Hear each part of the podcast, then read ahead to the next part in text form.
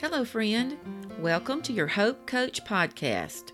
I'm Carmen Horn, your host and your Hope Coach. I pray that you'll look forward to our visits as a few minutes of hope in a world that wants us to feel hopeless. Hey, y'all. You're listening to a special Christmas episode.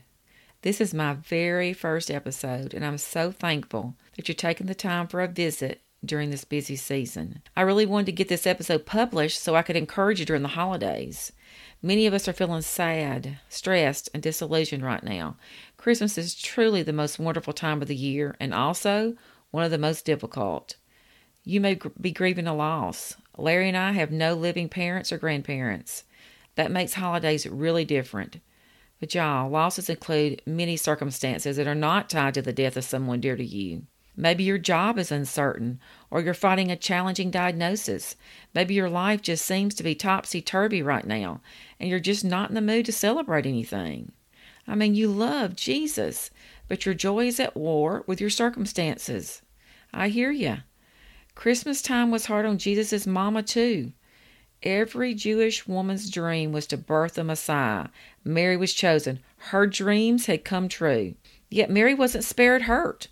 The woman God chose to bear his only son for his earthly life also watched her sinless son die a criminal's death on the cross. Simeon gave Mary a glimpse of Jesus' future when he prophesied This child is destined to cause many in Israel to fall and many others to rise. He has been sent as a sign from God, but many will oppose him. As a result, the deepest thoughts of many hearts will be revealed and a sword will pierce your very soul.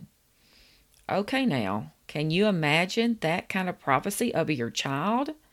I'm thinking, Simeon, did you need to tell her that on the day of Jesus' dedication? We dedicated our daughter to God when she was a baby, and I'm so thankful no one gifted me with that kind of news. Mary watched Jesus grow. She listened with awe to his teachings, saw or heard about all the miracles. She grieved all the hatred and abuse heaped upon him. Ultimately, Jesus' little mama stood at the foot of the cross and watched him die. No, Mary wasn't spared. But God had a plan, a beautiful redemption story that would unfold through Jesus. For God so loved the world that he gave his only Son, that whoever believes in him should not perish but have eternal life. Mary was a part of the plan. Did Mary praise God through her tears? The Bible doesn't record Mary's feelings, but I bet she did. How do you praise God when your heart's broken? The only way to praise when we are broken and worship when there is an empty spot in our hearts is through our relationship with Jesus. Praising God changes us. It might not change the circumstances and the situations we face, but it will change our response to it. Praising God helps us maintain an, an, eternal perspective, reminding us that we don't grieve as people with no hope, and that there's more to this life than what we see now. Let me tell you what. Sometimes our praise may look like tears washing our cheeks as our hearts surrender our pain to our Heavenly Father. Tears are a language of their own.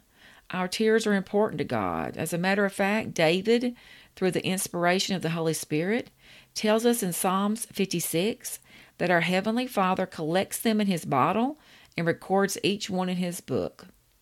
Listen to Dr. Luke describe God's mercy and grace to us during our struggles. I love how it reads in the message. Through the heartfelt mercies of our God, God's sunrise will break in upon us, shining on those in the darkness, those sitting in the shadow of death, then showing us the way, one foot at a time, down the path of peace. God's light will shine on us when we're sitting in a dark place, in the shadow of death, in our brokenness from so many circumstances and situations. God's going to be so faithful, one step at a time. He will help us travel down the path of peace.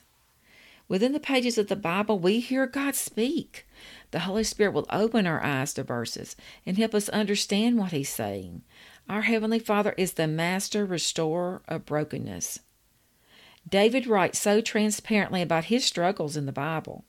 That's one of the reasons I like to read the book of Psalms. He may begin his lament with mourning and sadness, but he always ends with praise. David reminds himself of God's faithfulness. David encourages himself. Please take a moment soon and read Psalms 23. You might even have it memorized.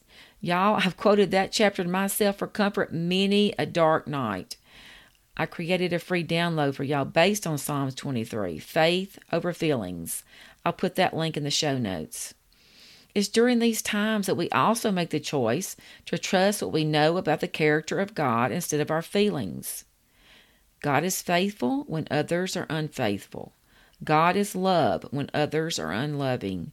God is truth when others are dishonest. God is peace when others cause chaos.